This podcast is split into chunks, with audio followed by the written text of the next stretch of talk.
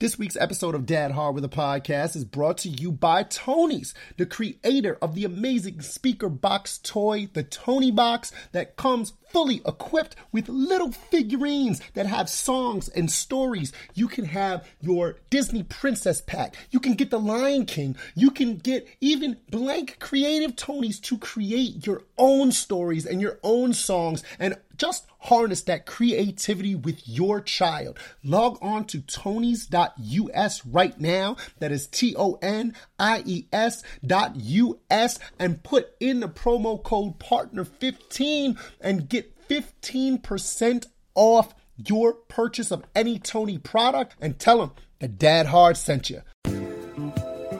Hey, you got him with this one, Doc. It's so soulful. Let's take him back. Come on. Hey, remember back in the block in the summertime when the sidewalk got so boiling hot that the heat from the street almost melt your flip flops or burn through your new shoes and leave you with holes in your socks. Us city slickers, there was no watering spots, so we'd head to the corner. Mr. Warner would knock off the knob on top is of the hydrant. up? We was Welcome, welcome, welcome, all my doodads, future fathers, potential parents, and everyone else tuning in. This is Dad Hard with a podcast, and as always, I am your host, Mo Green. Hopefully, we are almost out of quarantine. There is light at the end of the tunnel, at least I hope. Uh, hope everyone out there that wants to is able to get vaccinated. Um, I have, I just had my second shot last week, and I am just over the moon with the little bit of excess freedom that I now can feel moving through this earth. Um, so I hope everybody out there that wants to is able to do it. I want to send my uh, thoughts and and and prayers over to um, my colleagues and friends over in India. I know they are dealing with a massive spike uh, where numbers are actually creeping up higher than ever before. Uh, I, at my job, there are about three or four people that have contracted the virus in the last week and are, and are very, very sick. Um, so I want to send my thoughts and prayers out to them. I want to also um, congratulate the city of Minnesota for, for Minneapolis for finally getting it right and putting Derek Chauvin behind bars for the murder of George Floyd. That verdict came out yesterday, and it was just a ball of emotion for me, uh, specifically in regards to thinking about the future of the world that my daughter will grow up in. Um, I, I know that the world that I grew up in was not that much different from the world that my father and his family grew up in, being black men and women. Uh, and, and hopefully, this is a step in the right direction so that my daughter will not have to deal with as much of that situation as I am uh, or I have throughout my life, um, and my dad and his family and predecessors before him have in their life. Uh, it was a very emotional day, so it is perfect that this episode, episode 65 of Dad Hard with a podcast, is also going to get extremely emotional, uh, not having anything to do with Black Lives Matter or race or anything like that, but specifically with two different generations of fatherhood. Um, I, I, speak this week. It, this is going to be a full guest episode, but I speak this week to my my buddy, one of my best friends on the planet since I was 11 years old, Zander Masser, about a project project that he is doing called Unburying My Father, where he is trying to reconnect with his father who passed away when he was 14 when Zander was 14 um, and Zander is now on the road in about five, six weeks away from being a father himself. So making that reconnection with his dad uh, was extremely important for him going into his own fatherhood experience. It is a I've seen previews of it. He shared it with me.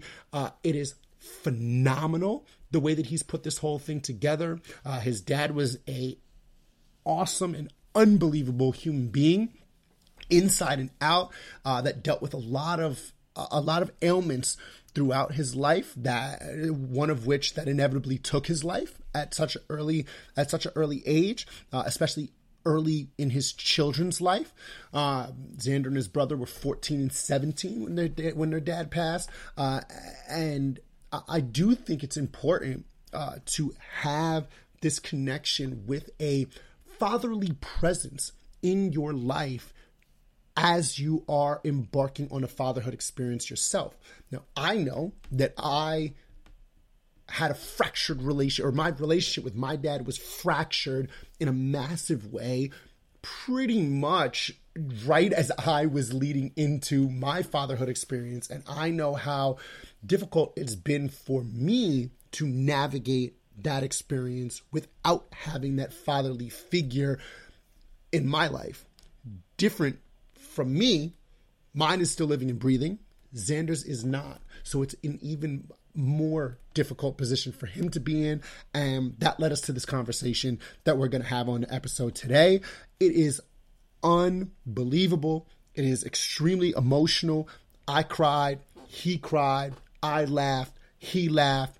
I shot the shit. He shot the shit. We learn things about each other in this conversation after almost 30 years or uh, 25 years of friendship that we never knew about each other and and we now have gotten closer since having this conversation and and that is an unbelievable part about doing this podcast and talking to dads that are my friends, even those that are not my friends.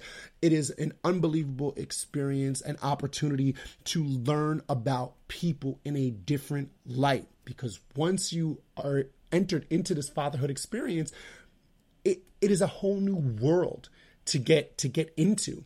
Um, as probably most of you that are in it right now know so, with no further ado, I'm going to stop speaking on my own. You will hear enough of me speaking in the conversation, I'm sure.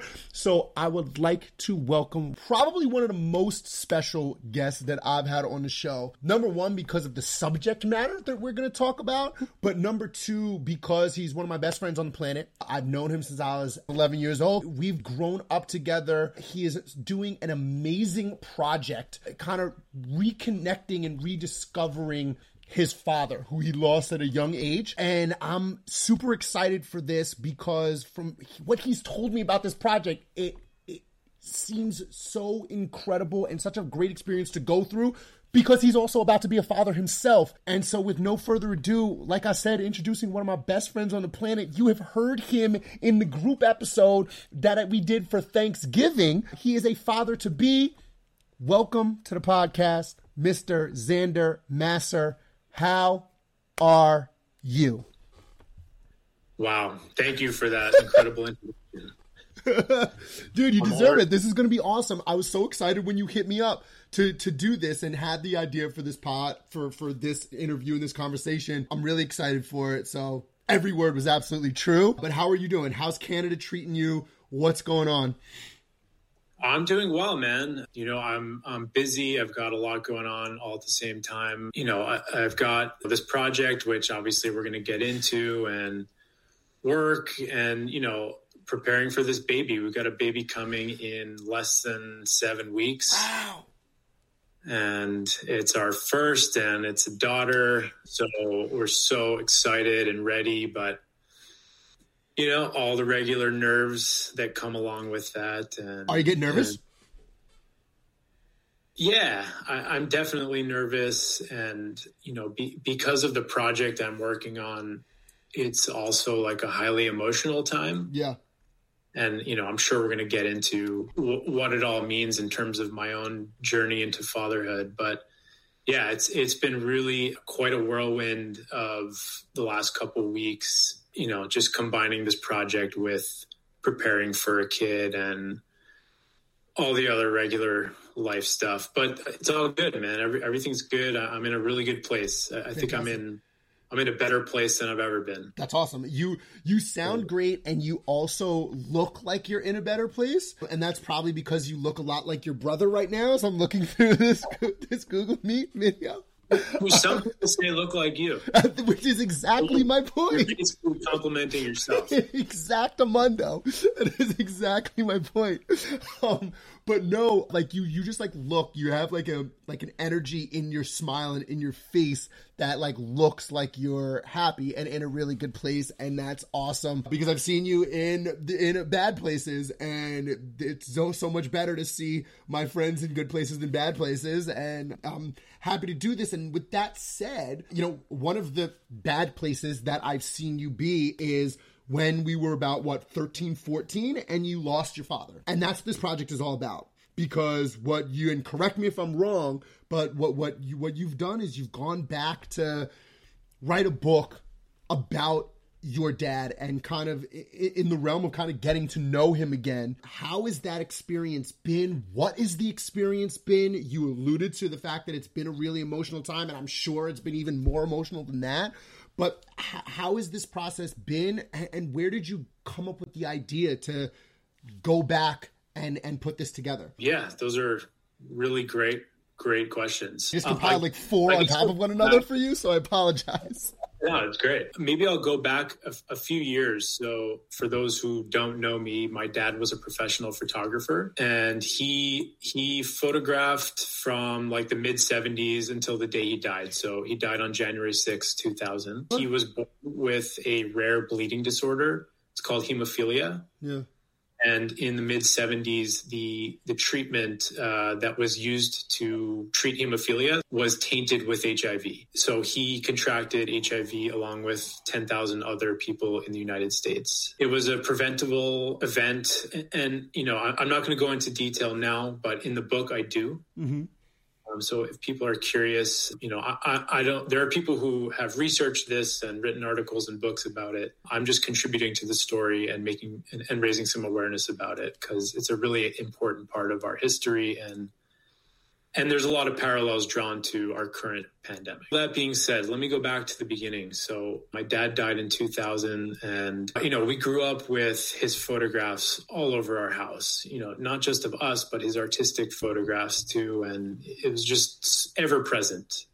The guy never, ever didn't have a camera around his neck. Yeah. I, cannot picture him without it. Yeah. And, and, and it's cool. It's, it's, it's just such a cool image to have. And so, a few years ago, my brother and I, before my mom sold our house, we went into the basement and we were like, let's see what dad left behind. You know, we, we were like, we had this idea that we wanted to share his photography because right. we, we, we loved it and we just wanted to share it. Sure.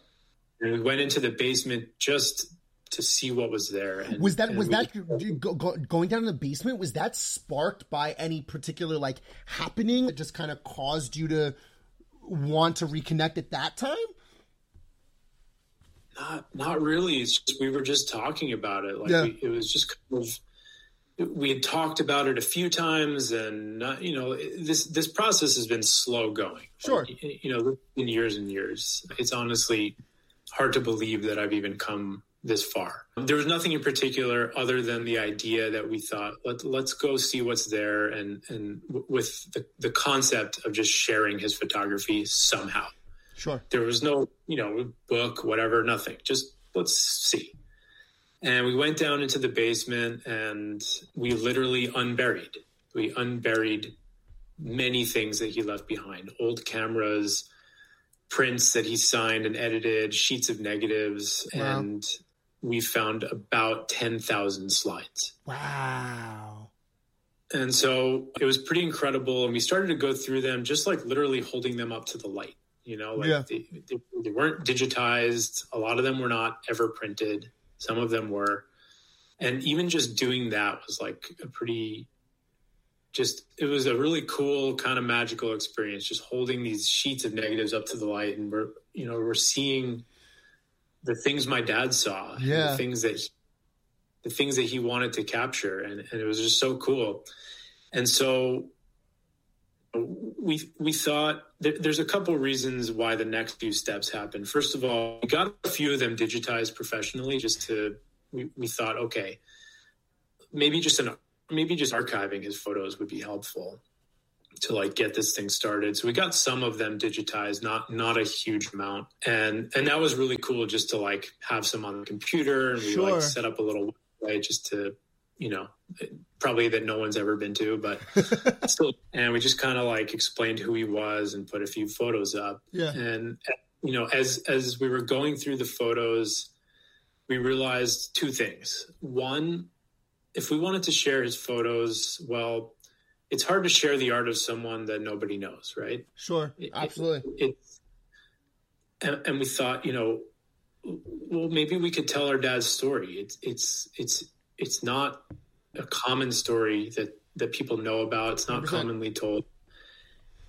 And then we realized that we didn't even really know his story. Interesting. Um, you know, like we knew some stuff. You know, my dad died two weeks after I turned 14. My brother had just turned 17. And we we knew him, but not at all from an adult perspective. Sure. You know, we knew him as kids. And, you know, uh, we didn't really have adult conversations with him. Sure. And so one of the next steps that happened was that I created a list of questions Well, that I wanted to know about my dad, and and I created a list of people. The list of people was really family, friends, colleagues, anyone that that could have known him from all parts of his life, Yeah. the whole spectrum from childhood to death. And what and I reached out by email, phone, however I could communicate. And what I asked people to share was not descriptions of my dad. I asked them to share stories. Great. You know, I know my dad was funny. Yeah. I know my dad was kind. Yeah. I know he was creative.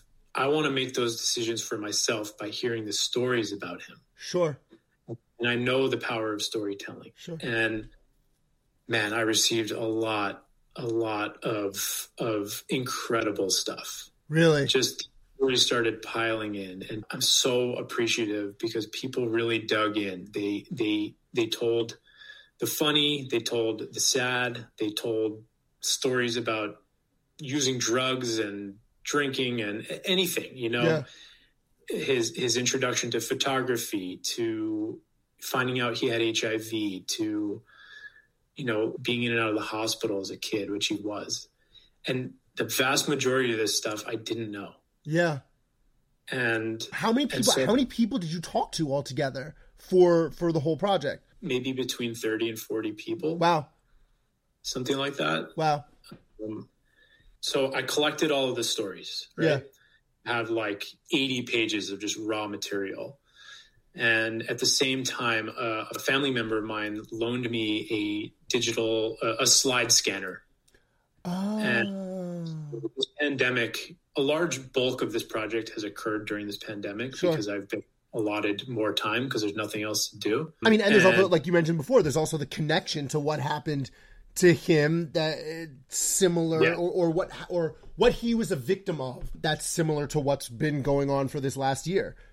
Yeah, and very hard for me to ignore. Like I, I think about it almost on the daily. The, Yeah. the parallel between the AIDS crisis and, and our current pandemic. Anyway, last summer I personally scanned every one of his slides, Wow. so it was close to ten thousand, and I created a digital and physical archive. Wow. And from there, I've just been like I, I've gone through every photo, and I've gone. I've probably read every story 200 times at this point. You know, I'm over a thousand hours into the project, and and what that means is that I've collected all the stories, edited them, and put them in a an order that makes sense chronologically. And so the book tells my dad's story. My voice is narrating the book, hmm but my dad's story is told by the people that knew him. Yeah. And and as they're telling it, I'm learning it.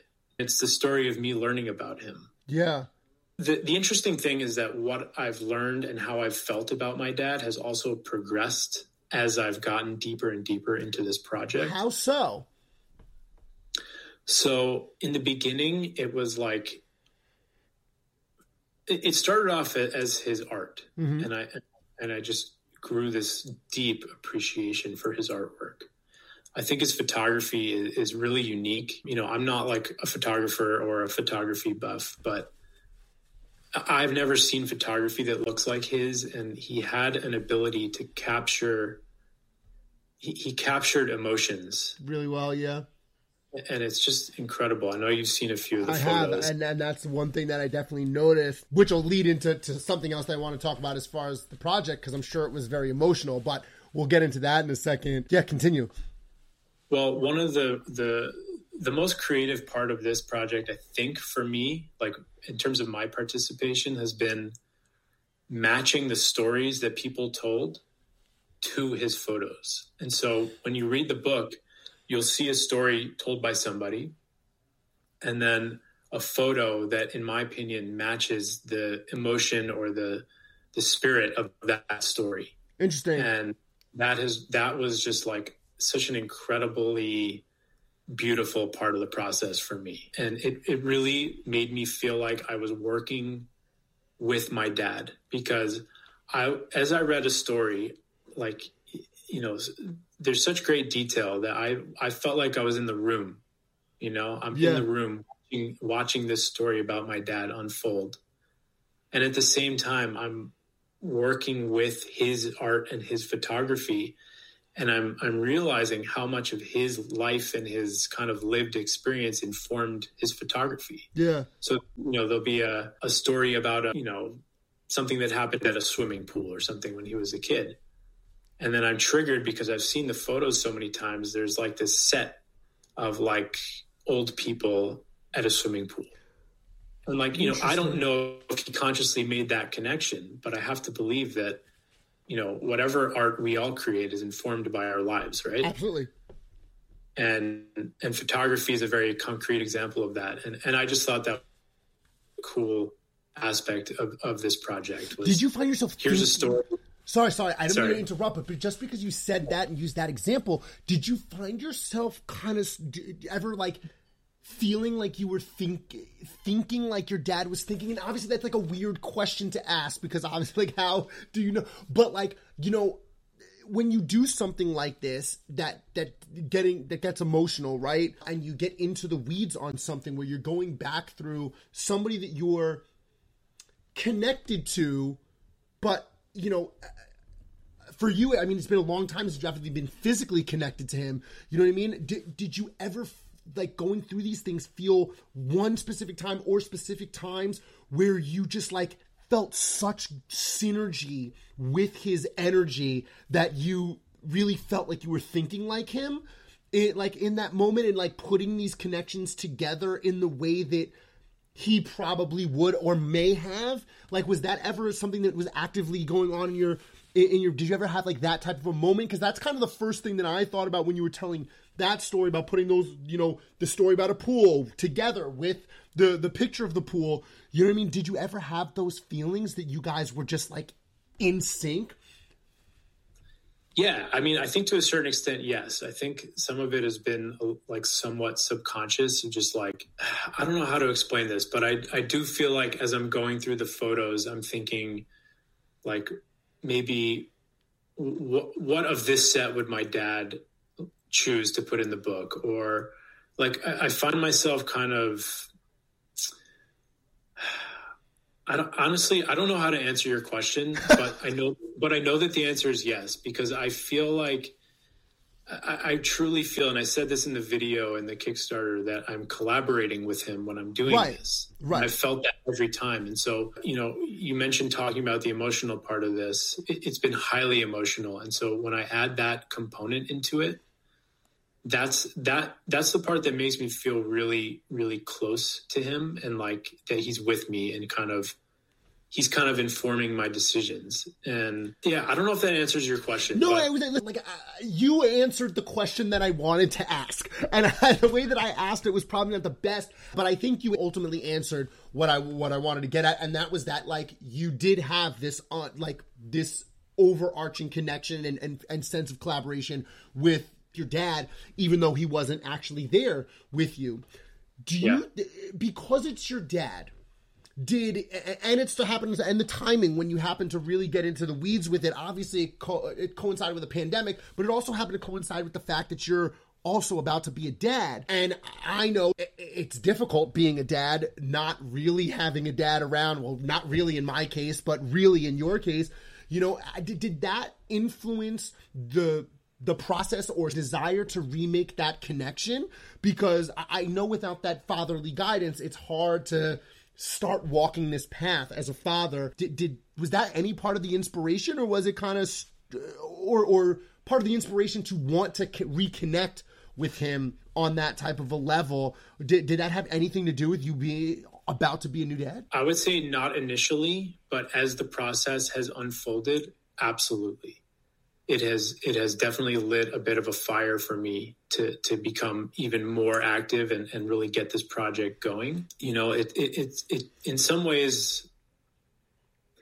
I feel like I needed to get to know my dad to understand him, maybe not get to know him, but to understand him as a person in order to fully be myself. I, I you know? that, that is a beautifully spoken statement I, I, because absolutely, absolutely, I, I can imagine that that would be the case.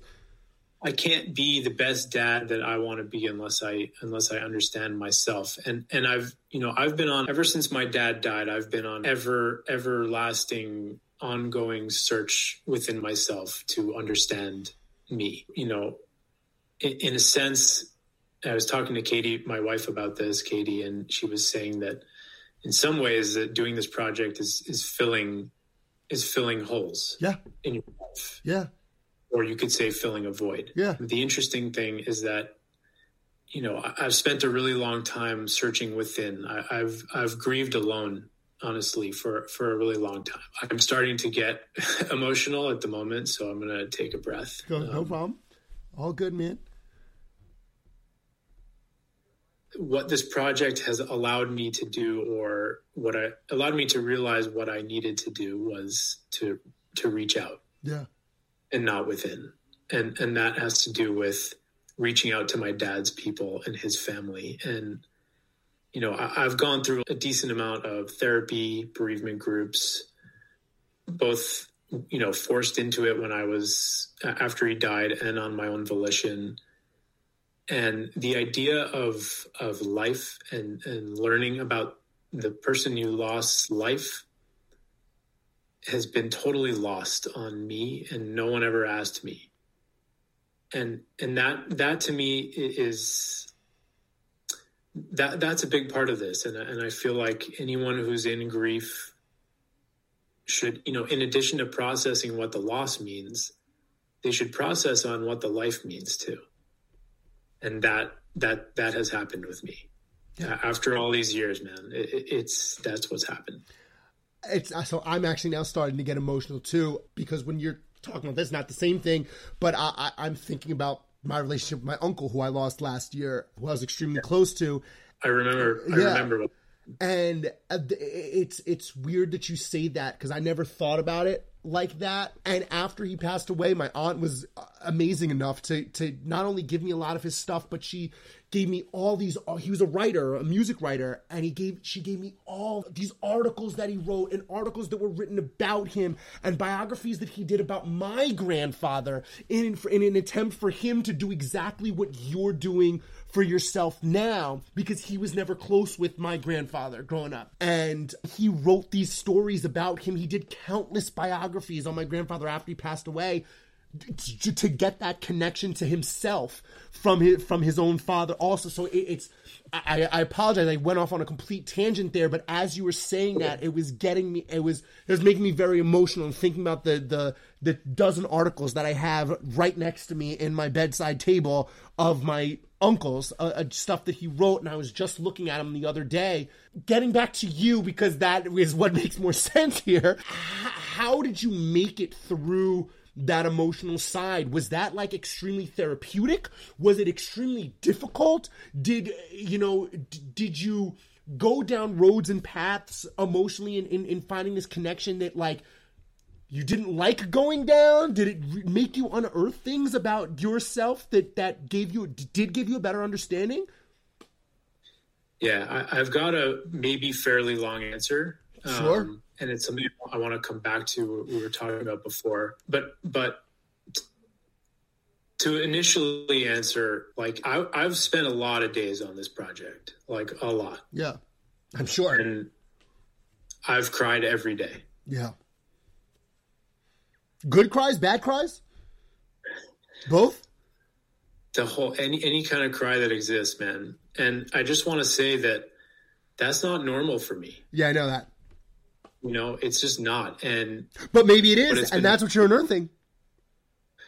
It is, man. Like I, I'm really learning to sit with with some sadness and just be okay with it and just let it out. And and like that that is really an important thing that i've learned. But I, I, want to talk a little bit too about so i was talking about how each step of this process has kind of allowed me to understand my dad a little more. Sure. In different ways. And so i talked about the artistic side. When i started receiving the stories some of the things i felt and remembered about my dad or a lot of them were were were validated and confirmed. Like my dad was a universally loved human being. He he touched a lot of people's lives, and and I think there's a lot of people like that out in the world. But there's something about my dad that was special. He connected really deeply with a lot of people, which is amazing. And, and he, he was he was a real force and a real presence in people's lives, and, and I remember him like that. I also then went into kind of another phase. And, you know, these phases are dynamic, they come in and out of each other. As I learned more about his illness and his sickness and what my mom went through to be a caregiver for him, made me feel really sad for him and for my mom. Yeah. Yeah. He he his body took a fucking beating but he was he, he remained so positive. And so people people remember him as someone who brought joy and positivity like almost relentlessly. And so that was interesting for me to hear and, and i and i rolled with that for quite quite a while through this project. And then somewhat recently as i was i've been writing my postscript for yeah. the book I found myself writing something that I didn't even know I felt as I was, the words were coming out of my fingertips. And I felt anger towards my dad for the first time ever in my life. For what? For what reason? I, I realized that the anger came out of something that no one said, which is that he didn't tell anyone about his struggle. Mm. And he wasn't open about the hard things that he went through. And I, know my dad was a resilient man and a really positive, joyful man, but you can't have that much hardship and not have some struggle, like you know, internally, mental health wise. Of course. And so my I, my anger comes from the fact that I just wish that he had talked to me and my brother a little more about it. Do you think that he was trying to protect you guys from knowing? I mean, you guys are 14 and 17. Of you course. Know? And yeah, absolutely. But I know from my own experience and from my experience of being a healthcare professional with some mental health training that we need to talk about the hard stuff also. Of course. That the hard stuff and the good stuff are not mutually exclusive. 100%. And I and my dad was not equipped. His parents didn't talk about it. And, you know, like they, they were very private with that kind of stuff. And my dad was too. And the anger is, it, it's not, I'm not like raging with anger. It's more just like, I, th- I feel that, and, and this is going to tie into the, my future as a father, but my parents had a lot of reasons why they didn't talk to us about it. And most of them are really valid. They, they, my mom was a caregiver and she cared for my dad. She did, and, you'll read in the book, and these are things I learned from yeah. this book. These yeah. are things I didn't know. Her sacrifices for my dad were, were th- things that are unimaginable. the way that she took care of him and my family. And, and I have such a deep respect for my mom for what she did for us. And I also feel that if we had talked more openly as a family, I would have been a little more equipped to deal with my dad's loss. Because they told us he was sick when I was about 10. They told us he had AIDS. And then we never talked about it again and then he died and then i was expected to talk about it and so yeah. That that's that that just came out of me like literally last week. Wow. And so i've had this spectrum of different feelings and emotions towards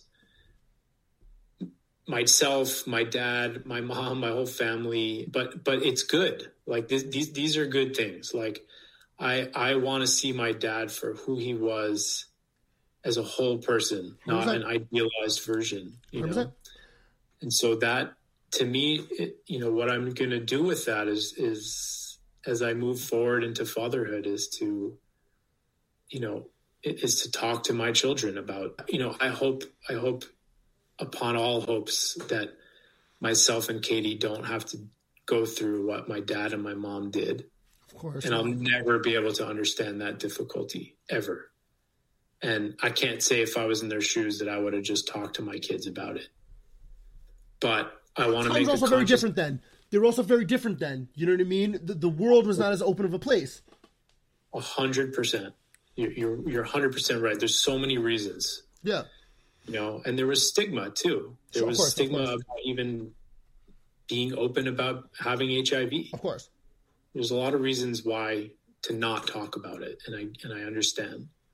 I just want to I just want to know for myself that my kid I can be open with my children even about the hard stuff and and adapt conversations for them. Yeah. So that you know. Yeah, I I think that's I mean I think that's a big that's a big void that gets left when you don't have a parent in your life as you're about to go into to parenting. Specifically if you're a dad and don't have your your dad. I mean, I'm sure it's just as difficult if you don't have a mom, uh, but you know, there's a there's a thing about being a dad that you you do need that male type of guidance by, and I understand the the anger that that comes with understand like the, the, the, finding out things about why he didn't didn't speak to you or why things happened the way that they did or why that you you even have to go through this project in order to get to to know him in a better way. Countless reasons why that was the case, fine, but I understand I understand the anger and and I guess the anger also comes with finding out the full story about the whole person, like you said, right? Because there isn't just we we tend to remember things being good, right? We we remember the best in people. I mean, especially people like you and you and me. We always look for the best in people, try to give people the benefit of the doubt, positive people, etc. So you know, when you lose somebody like that, or somebody like that goes out of your life, that's such an uh, that's in in that father fathership capacity, you don't want to see the negative of it and remember the negative. But when you find out or maybe you didn't know about the, the the the the, bad but when you find out about it it does get angry. When you find out about your parent as a full person, and I know this from experience, there is a lot of anger that that goes into that. You know, whether they're living and breathing in my case or you know not living and breathing and you have to do this type of a project to, to get to know that i understand that anger and it's valid anger that you have i just want to make one more point about it and and i don't want to you know we don't have to focus too much on the anger because sure. there's a lot of love in the project course, but, but it's important also it's mostly love. You know, it, it comes from a place of being viewed as somebody who needs to be protected and who can't handle something that's difficult. Interesting. And I, I, never was presented with the option. Yeah. And I don't know, I was young, but I think that there's a way to speak to children. And and so that that's the perception that I've had is that, and this is in reflection. I didn't have that, you know, I didn't sure. have that thought. I was that age, but it's it's it's the feeling of of being someone who needs protection. You know, I, I don't know. I, I don't know if I needed that. Yeah. You know what I mean? Of course. I mean, yes, I, I, do. I do understand that, and I do in reflection that that you know it makes sense that that that would be something that you would be thinking. But I don't know. You can't you can't think that that you need that now. That that's still the same person that you are now. You know what I mean? Of course not. But I'm thinking about it in terms of my own children. Gotcha. You, sure. Got it. I got it. And I'm thinking, okay, if I have some difficult information that I need to share, you know, like not everything needs to be shared with kids. But in my household, like, you know, we had, there was an illness, there was an infectious disease and a terminal illness Yeah. in my house. and we Yeah. didn't talk about it. So it, it's, it's tough. Yeah. You know, it's tough. But yeah, you know, th- these, these are really valuable lessons that I'm going to take with me. And, and, you know, such a beautiful part of this and a really important part of this is that I want my kid's grandfather, my dad, to be in her life. Yeah. And this book is going to be a really amazing way to share that life with her. Yeah. She'll know him and she'll know his work and his photography and his story and you know that's going to be there forever and and I feel really really good about that because all the anger aside I I I love my dad and I miss him and to know that he'll his story will live on my bookshelf and I can look at it with my kids anytime I want is that's that's really pretty amazing to me. It's an amazing thing to, to be able to do. You know what I mean? Because a lot of a lot of people wouldn't do that, and a lot of people don't have the opportunity to do that because they don't have those photographs and or, or those connections that were made with such a special person to be able to to have that. So it's a very, I mean, it's an extremely special thing that you're able to going to be able to do that. Speaking of of, of having this to, to share with your kids and and shifting a little bit to you becoming a dad do you think that you've become more confident in your fatherhood preparedness or or you know uh, getting acclimated to the fact that you're about to be a dad? Do you feel more confident in that space because you now have this connection or reconnection with your own dad? That's also extremely recent right as you know if you said you're less than seven weeks out from having a kid. You're like Right. just you're you're in the thick of of this project now do you do you feel any different about your prospective fatherhood experience because you've had this reconnection with your dad Yeah, I absolutely do. As far as the confidence goes, I mean, maybe confidence isn't the right word but I- you know the the air of be the really prepared for this. Although I do have some unrelated experience as a as a nanny,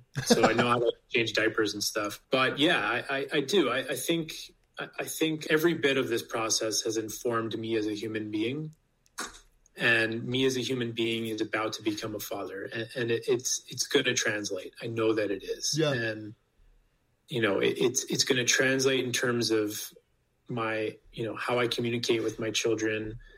You know I, i'm a creative person already and i get a lot of that from my dad. And i I really want to make space for creativity for my kids too you know? Sure. I, I want to put whatever tools they want and, and let them see what they make. And, and i know I, I know you're similar. Yeah. and, and i i see that already with you and your kid. Sure.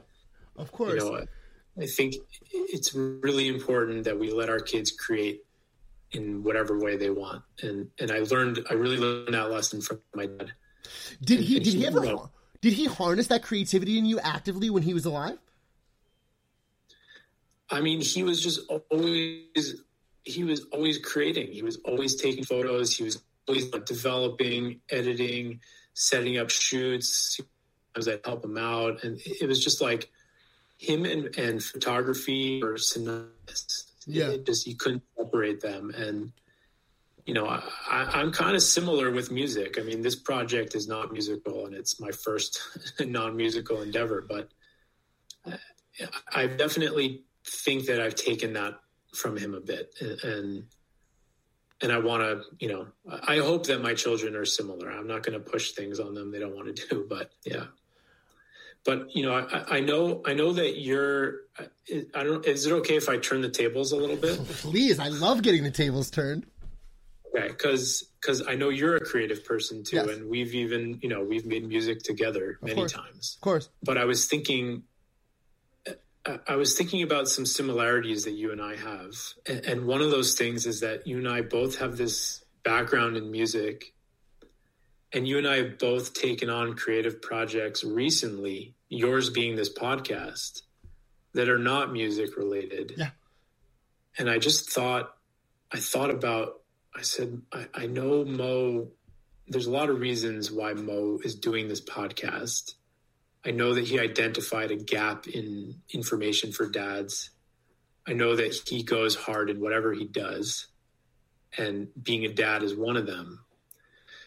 But I wanted to to think a little deeper about it, and I and I wanted to know maybe if there was another reason why you're doing this podcast, and if it had anything to do with your relationship with your dad because that's what's happening with me. And i thought i wonder if that's what's happening with mo. It's a million percent spot on right on the head. And that's why I, like that's why when when we're talking i keep coming back to this idea of filling this filling this fatherhood void being you know a being instrumental in wanting to do this project from your side because it was very instrumental in deciding to do this project and continuing to do this project because there is a significant void in you know i mean nobody knows there's they're doing going into being a parent but when you have literally zero guidance from the fatherhood side going into it you feel even more inadequate and i think that wow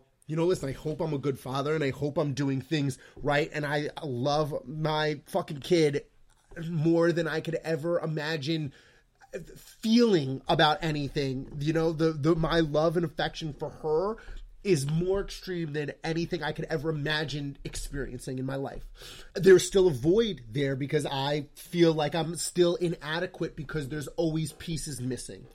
And uh, because I don't get that from from my dad. He's uh, different from yours. He is alive, he is well, he is breathing, although that was almost not the case last June when he was very sick from COVID, which actually enabled me to reconnect with him during so similar to you i also started reconnecting with my dad a little bit you know probably not even close to the extent that you have and yours is not even here anymore. But yes this is this is 100% to help me try to fill that void that i don't get from any real fatherhood guidance because of our fractured relationship. And that's why i talk to dads every week to try to to try to figure out this thing for myself because i do feel like i'm on my own. It's interesting because i you know i know your dad and and i only know him from my view and especially from being a young kid. And you know i always loved him and he, he's he's like you know such a hilarious fun guy and so I, I felt really sad about that. And i and i didn't know that there you know you and him were having any kind of you know issues in your relationship. I, I just had no clue. And, and I, I i felt really sad about it at your wedding. And i don't know your guys story but yeah i, I don't know i don't know if you would be willing to share any. No uh, listen a lot of it is I don't know. Uh, it's sometimes I go back and forth in my head, and the actual as I t- if I tell the story of like why our relationship got fractured because you've known we've known each other since you know we were uh, under ten years old. You know what I mean? Playing around in fucking Craig's treehouse in Chappaqua. You know what I mean? Uh, before I even showed up a day at camp and me and my dad were always close. You know what I mean? You you always said your your your dad was synonymous with a camera. You're you were always synonymous with music me and my dad were always synonymous with each other. You know what I mean? And sure. And totally. Which is which is insane. And, and people still can't believe that our relationship has become what it is or lack thereof is is what it is because of that. And in telling the story, it's uh, the story seems really stupid because it had to it all it it all was uh, happened because he was dating some woman that didn't get an invite to my wedding. And similar to how you found out this other side of your dad, which caused this anger in you. I found out another side of my dad that I never knew was there. And that was a side that was extremely vindictive and vile and mean and mean spirited, which is not something that ever he would be ever be synonymous with from you know what you know from what I knew, etc. And it was and it was towards me for Okay. a reason as small as you know that could have been that could have been avoided with an adult conversation right so again similar to you this anger that that bred bred itself and and contempt towards my father happened because he wasn't able to have an adult conversation with me also Right. leaving me to feel that i was somebody that needed to be taken care of so i understand exactly what you're you're you're, you're saying because he couldn't have a real conversation with me because I, I don't know what did he think i couldn't handle it did he think that could he not handle it Uh, who knows you know what i mean he refuses to even like address it anymore you know but By the way, just just to quickly interject, likely the answer is that he couldn't handle it. Right, I agree, hundred percent. I'm just going to throw that out. I agree. I agree, hundred percent. And you know, I, I, I, think that yes, sure. And and there are other, you know, I whatever. I could go on for hours about like what I think about that, but but but it was it was the aftermath of what took place. The reason, the the reason that started the fire, right? The kindling for the fire is so stupid. And it's it's you you tell I tell the story and I'm even telling it to you right now and I'm like this is the dumbest thing ever because it all happened because I didn't invite his girlfriend to the wedding. If I knew that all this would have happened because of that, you know what I mean? Uh, Then fuck it. I would have uh, uh, you know come to the fucking wedding. I don't you know just stay away from my fucking mom. But no, if I'd known, it would have changed everything. But really, what fractured the relationship is him showing these true colors of himself that uh, and this anger and just meanness and aggression towards towards me for something that didn't have to go down like that and it hurt it Zander it fucking shook me to my core and smashed my heart into pieces. And because of that feeling is why I don't have a relationship with with my dad is because I, and I've tried over and over again to try to reconnect specifically when I was having my daughter. And it was the same it was this it was that same mean spirited nasty person that came out every time Can I ask you a question? Based on your knowledge of Dad, is there anything in his life from his past or his upbringing that would explain some of his behavior? Ab- absolutely, because all learned everything is learned behavior, right? You know what I mean? And and that's what and that's why I feel such this crazy void in my fatherhood uh, maturation because I- see how his childhood went and how that's affected him to now affected my relationship with him. And So- what was that? Does does knowing some of that allow you to empathize with him at all? It does, A- and it does, and I've gotten to the point where I'm not angry, and you know, I'm not angry at him. I'm, Yeah. I actually feel bad for him because he's actually unable to. He's physically unable, emotionally, physically, maturatively, if that's even a fucking word. He's unable to apologize, and he's unable to see that that that he that there was any wrongdoing on his end, which makes it difficult for me to forgive him all the way and bring him back into my life all the way. So he's at an arm's distance, but I can't open myself up to be shattered like that again. I know what it did the first time, and I can't with Aurora in the picture. I can't be in that state again. At least not now. I'm not ready for it now. So how does how does this all inform your relationship with your daughter? I I actually learned more from my dad about being a dad than anybody else because I learned exactly what not to do. It, has taught me the kind of father that I that I want to be in really wanting like you to be able to be open and and not put a wall between myself and her that she can't talk to me about anything that I can't talk to her about anything. You know it doesn't have to be these big grandiose conversations. I just want it to I want there to be this free flowing conversation always this level of comfortability always. It doesn't matter whatever the whatever the hell it is.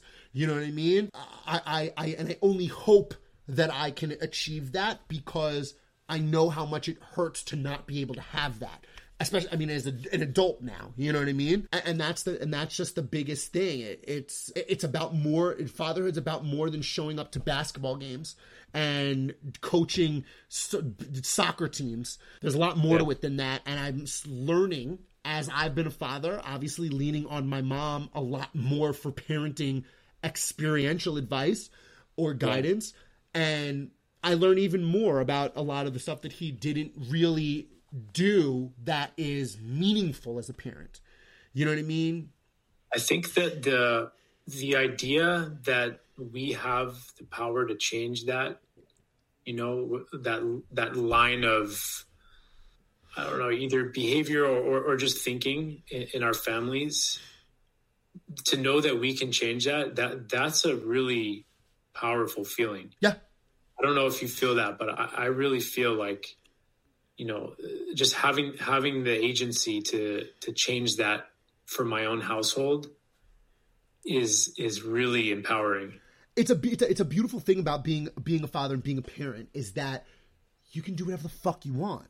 You know what i mean? Like at the end of the day you know, I had my I had my buddy from college who's an, an, Olympic wrestler, and he said it, and it resonates with me all the time. I said, "Well, you know, what's your favorite?" I, I asked because at the end of every at, at, the end of every interview, I asked, you know, two questions. One of which is, "What's your favorite experience about being a dad or favorite thing?" And his literal word for word response was the fact that I can create whatever type of human that I want. Like that's my favorite thing about it to a certain extent. Well, yeah, sure, exact, yes, of course, obviously, you know, yeah. but but you know, as a parent, you have the power and responsibility yes. to completely shape a human being, and that it's a scary thing to think about, right? Because you think about all of the the ancestral stuff that goes on that, that goes on you know? Where did your father learn his experiences from? Because you're learning right. your experiences from him as a dad. Where did he learn his experiences from? Where did his dad learn his experiences from? Because it just keeps getting fucking passed down a lot of the times. And it's and and i think that in the past past generations they didn't think like like what you just said right? They didn't think that they had the power to change the course of of, of history. It was just kind of let's keep rolling with the punches here because it's working. Yeah. It's not broke. Don't fix it. You know.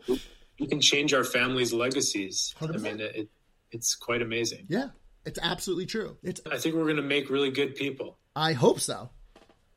I hope so. I struggle. I I, str- I do struggle with that all the time. I'm just like, I struggle with the fact like, what type of dad do I want to be at different phases of her life? You know what I mean? Like, I know that when she get like, because the, the the the hard part for me is where she is now. Like I know that I'm gonna be like fine when she's like eight, nine, ten, and like she can get into sports and we can actually like talk and like watch stuff and you know what I mean. We can like actually play things together. This is you know we don't like I don't like we don't like play together. Like I sit there and like hang out with her while she plays and like you know give give and take. You know this like feed into whatever she's doing but this is the so that this is the hard part now when you can't do all of that. You know. Let me ask you another question. Do you have moments in your fatherhood where you maybe you're not sure what to do, have a question, and and you think you have an instinct to either ask your dad or you wish you could, but you don't, or d- does that happen for you? So it's gonna sound, this is gonna sound so fucked up. It's and it's really it's really upsetting to to say, but I don't even think about my dad when in terms of fatherhood, in terms of what I'm doing. Never crossed my mind. Never. Not even an inkling of wanting to reach out to him about anything. So I reach out to Chase. yeah, I mean it's great that you have so much other support. You know. Yeah. No, I, I, but but it's not even something that crossed my mind. Because okay. yeah, I, and for for better or for worse, for whatever reason that is, doesn't even cross my mind. Yeah. I wish it did. You know?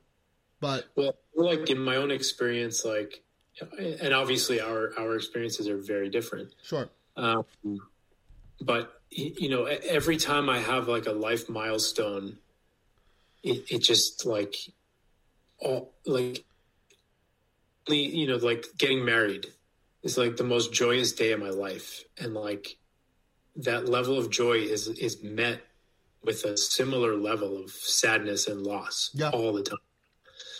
And and and that's tough you know? I mean it, it makes it makes every happy moment just you know there's a little of pain there. And you know one of my biggest fears in becoming a dad is this sadness i'm going to feel you know when my daughter's born I, I know that i'm going to feel so much joy and my head is going to go there. It always does.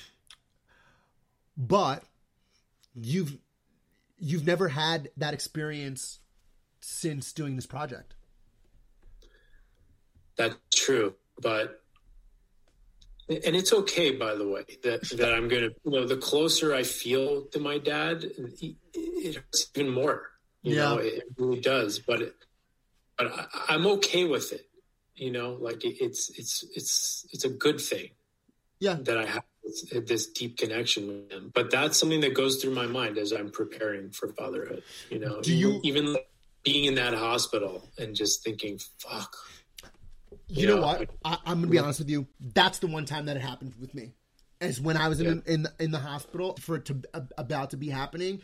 You know, seeing her when she first came out was unbelievable, and then I like as everybody was coming in to see her, and, and everybody comes in one by one, right? At least at least for me, each individual per like the parents could be there. So like myself and and my wife were, were there. And then each of our guests came in one at a time. They could only be one other person in, in the recovery room with us. So like first was like my wife's i think was was my wife's mom then my mom then my then my wife's brother then his now fiance then my wife's dad and then it was that was it and i was like there should be somebody else and yeah. you know that was the, that was the first time that that it was uh, that was a really that was a really difficult thing. But then again, I just FaceTime Chase, and it was all good.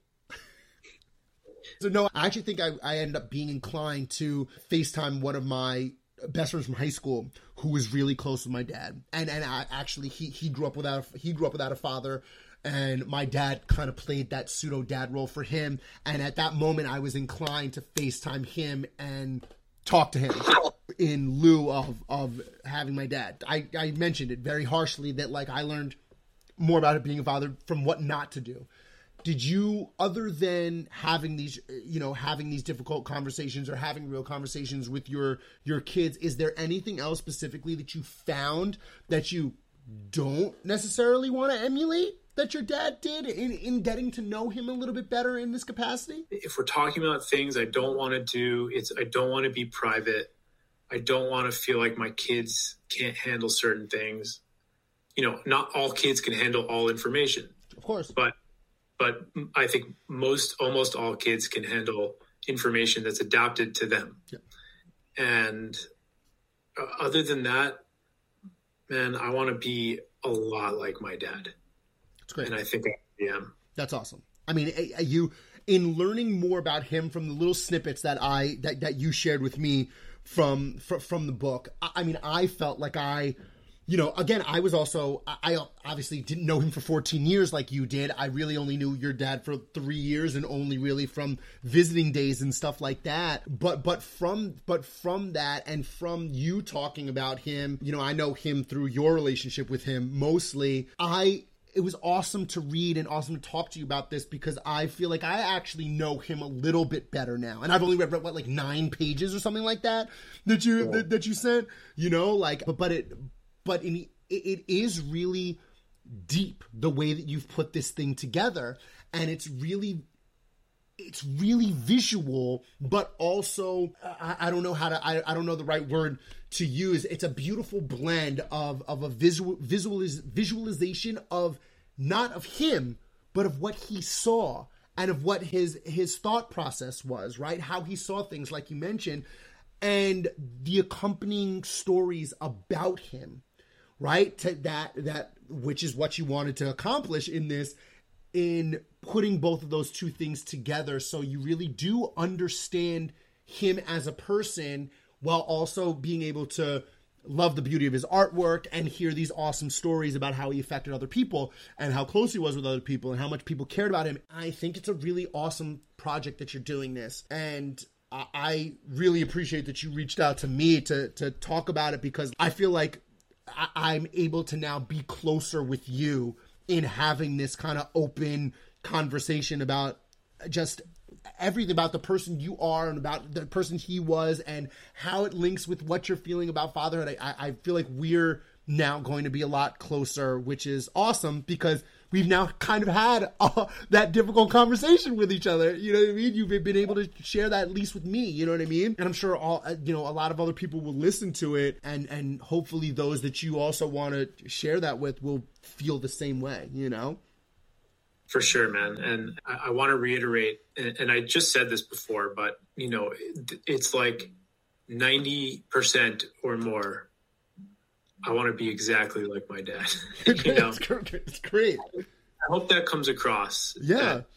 The the anger part is a realization I had, but the love is much more powerful. Of course, and, it always is. And, yeah, and, he he was really a, a, remarkable human being. Man, this has been this has been really awesome, and and I'm really happy that we did this. I'm really happy that you reached out to want to do this and want to share because I know it's something that you don't know that you don't often do. And It is not the norm for you, so I'm very appreciative, and I love that you that you did this and and that we could do it together. Before I let you go, as usual, yeah. I do ask two questions of every uh, of every guest that I have on, and I'm going to throw them to you with a little bit of a twist on them, specifically because of your project, right? Especially the second one. So the first one is is I mean, as an as an oncoming dad, what are you most excited about, looking forward to? highly emotional about you know use that use use this question as kind of your playground to kind of off whatever your your top level feelings are about becoming a dad. Damn. I think, you know, my immediate reaction to that question is, and, this actually comes out of spending way more time with kids recent, like in recent times with nephews, the feeling of like, of, of the simplicity and, and simple joys that children experience. And like, and, and like, I, have like shared a lot of moments like that with oh, kids, and best. like it, it, you have to be so present with with kids, even even my nephews, and so I can only imagine how present I have to be, and I will be with my daughter, and and just like reliving in some weird way, you know, whatever it is, what it's like to be a child. It is like that I'm really excited about that. It's funny that that's what you say because I just experienced the best moment like that today with Aurora, and I knew exactly like I as we were setting this up. Right, setting the scene for this, and then I'll get into what actually happened. But as we were setting the scene for this, I looked at I looked at Natalie and looked at my wife, and I said, this is exactly she's gonna she this is exactly what's gonna happen. Like I already knew how it was gonna play out from knowing her. And so basically, she really loves the movie Moana. Okay. And I talk about on this podcast, right, that she can't pronounce the, the, the Rock's character in Moana. I really love The Rock, so I also love Moana. And so the, the Rock's character in the movie is named Maui, and his song, his main song is called You're Welcome. Aurora can't pronounce either one, so she just calls them both Malcolm, right? And so we got her this Moana set of like little figurines and her favorite was Malcolm, right?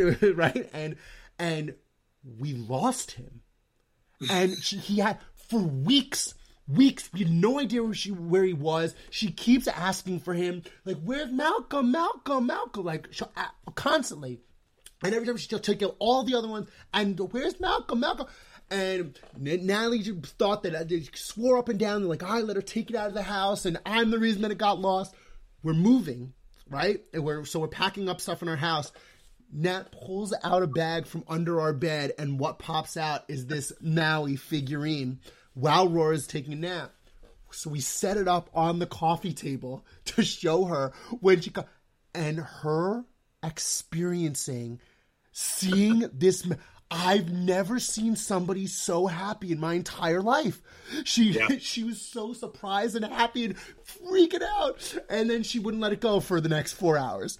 It would, but so those little joys, like kids, get you pumped up about nothing. Nothing. It's amazing. She saw it. She's like, oh, ah, oh, oh, oh, Malcolm! And like ran over to it and grabbed it and then made us play You're Welcome four times in a row. it was great. So that, no, so that's a really, that's a really fantastic one. And it's an awesome experience to see them go through all like, just walking her down the street and having her like point out a tree, another tree, another tree, another tree it's just it's it, it that you're you're right on point. That's one of the awesomest things ever. I'm really into that experience right now because it's happening a lot lately. The second question that I'm going to ask you, I normally ask people what's the best piece of advice that they've got about being a dad. Right? I'm going to take it one step deeper with you because of this project. And maybe there's not an answer. If there's not an answer, then I will switch the question back up and re-ask it. But getting to know your dad with this project what is the I can't say best piece of advice, obviously, but what is the core, if there was, what is the core thing about him that you have learned as far as being a dad that you maybe want to emulate most? Think about doing the project. What is the one thing? Is there one thing that you've learned from him about being a dad. You want to take into that experience, I guess I should say. About being a dad. Well, just one thing that you've learned from him that you want to take in to your fatherhood experience, I guess I should say. That's a tough one. There, there's kind of two, maybe two answers.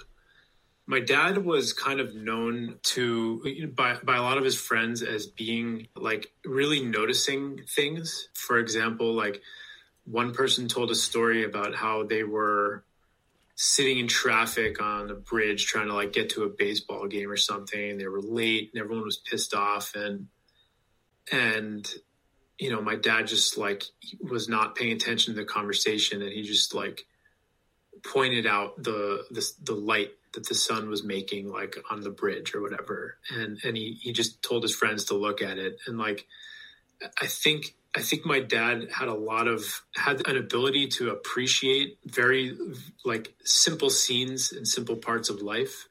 And it really comes across in his photography too because he he he captured such incredibly simple everyday scenes candid scenes that you would walk by in, in new york city and never think to look at ever and he he create he he made that into art.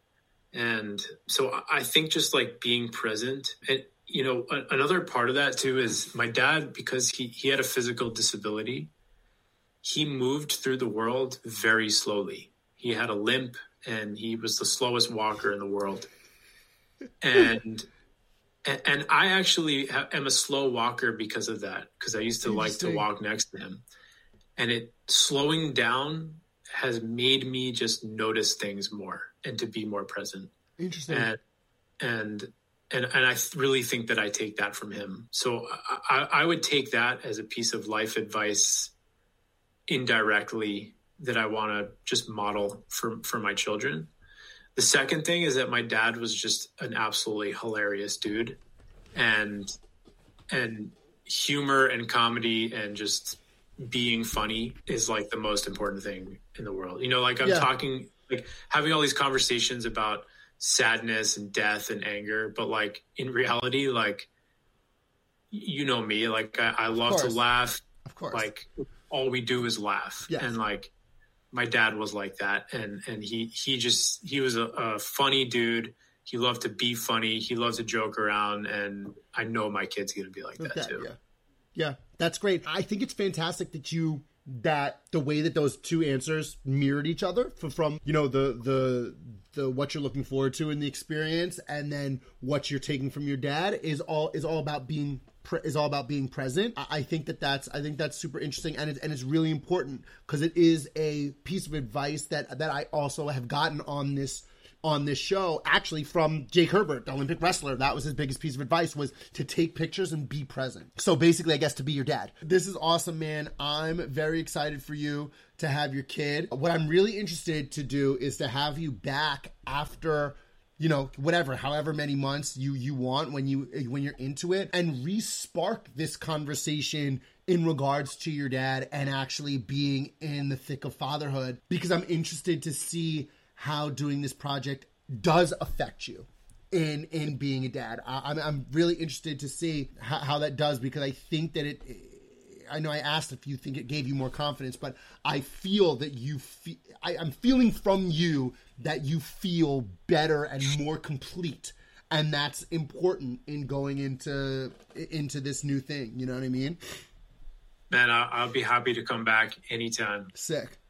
But before before I do let you go, "Unburying My Father" is the is the title of the book. You did just start a Kickstarter for it to raise money and to fund the production and the publishing of it. So, how can people connect on that? How can people learn more about the project and and contribute to the Kickstarter if they want to do that? Yeah, so the Kickstarter is live. It it ends on April 29th. I'm actually quite close to reaching my goal. I'd like for people to know that the goal I set is basically the bare minimum to get the book made and get it out to people who who you know pre-order it via the kickstarter i definitely need to raise more money in terms of you know once the book is out doing publicity distribution you know getting it out into the world it, it really self-publishing is is an expen- expensive endeavor and it, sure. and it takes a lot of work so i'm super pumped to be so close to the goal and i'm hoping to raise more to actually you know spread it further throughout the world. But to support it now, the best way is probably to just Google Unburying My Father Kickstarter. I could read the actual address, but it's kind of long. I'll share. I'll share the. I'll share the link in the in in show notes. Okay. And so, depending on how much money people contribute, they can get a copy of the book. They can get a copy of the book and one of my dad's prints. And then, if people are interested, what I'm doing over the course of the 30 days of the campaign on my Facebook and Instagram is about every other day, I'm posting something just about the process of making the book which has been really awesome by the way that's been i meant to actually tell you that before we started recording that stuff has been really really cool Thank you. I appreciate that. It's it's been interesting because I'm not like a like a poster typically on social media, but now I'm using it and I'm enjoying it, and it's it's quite a powerful tool. Yeah, and it's it's really actually been a really fun part of this is to share that with people, so they can follow me. It's just like my personal page. So Zander Masser on Facebook, Durs World 02 or 02 on Instagram. If they want to learn more about what what this project is, what it means to me, how I've done it, and uh, yeah, I'm I'm I'm open to chatting, talking, whoever whoever's curious, and you know, I, I want to thank you for having me on here, man. It's course, man. it's really been an awesome conversation. Yeah, I agree. It's been it's been great. It's been really. I told you from the jump that it was that I definitely foresaw it being very emotional. It was very, but it was awesome in getting all of that out, and it's great to see this this more open side side of you in general. You know what i mean? And i'm very excited for you. And i think it's an awesome thing to be doing in general with the loss of a, of a, of a father or a parent. I think it's important to have that connection you know, uh, especially when you lose them so young, like you did, and especially in going into the parenting process. I think that's an important connection to have. And I love that you're going to keep your father present in your daughter's life even with him not being in the physical world. I'm very proud of you for doing it. I know how much work it's been. I know how many tears and, and how and how emotional it's been for you, both good and bad. And, and I, I I'm really excited to get my copy. I love you to pieces, and I'm very proud and excited for you. Love you too, buddy. Amen. I'll talk to you very soon, dude. All right. Later. Bye. And that is all for this week's episode of Dad Hard with a podcast. As always, to connect on a fatherhood, brotherhood, shoot us an email at dadhardpod at gmail.com. Follow us on Instagram at dadhardpod and check out the website wedadhard.com. And more importantly than all that, if you enjoyed the conversation and just the experience have respect and, and appreciation for the experience that that my buddy Zander just shared. Def, definitely go on to Kickstarter and and donate to to his project. I've seen a few of the pages and a, a, little bit of a preview leading into to doing this conversation. It's a really beautiful thing, and I think that the project itself is is important and so definitely go on to Kickstarter and support Zander and his book, Unburying My Father. I will put those links in the show notes so you guys can get direct access to it. But that's all for us. Until next week, same dad hard time, same dad hard place. We're out. Peace. Back in the days before you got blazed and lost in the haze. Gotta remember the good times. Remember back in the times when being just a kid was fun. Right, right. Remember back in the days before you had brains or cared about your ways. Care about nothing back Remember back in the times when being just a kid was fun. Right, right. Ain't that the truth, man? Wish I could go back being a little kid again, man. Yes, I do. Remember them good times? Everything was free spirit and all that. I'm talking the playground. You was playing on the monkey balls or whatever. Sprinklers, hydrants going off in the street in the summertime. That home cooking.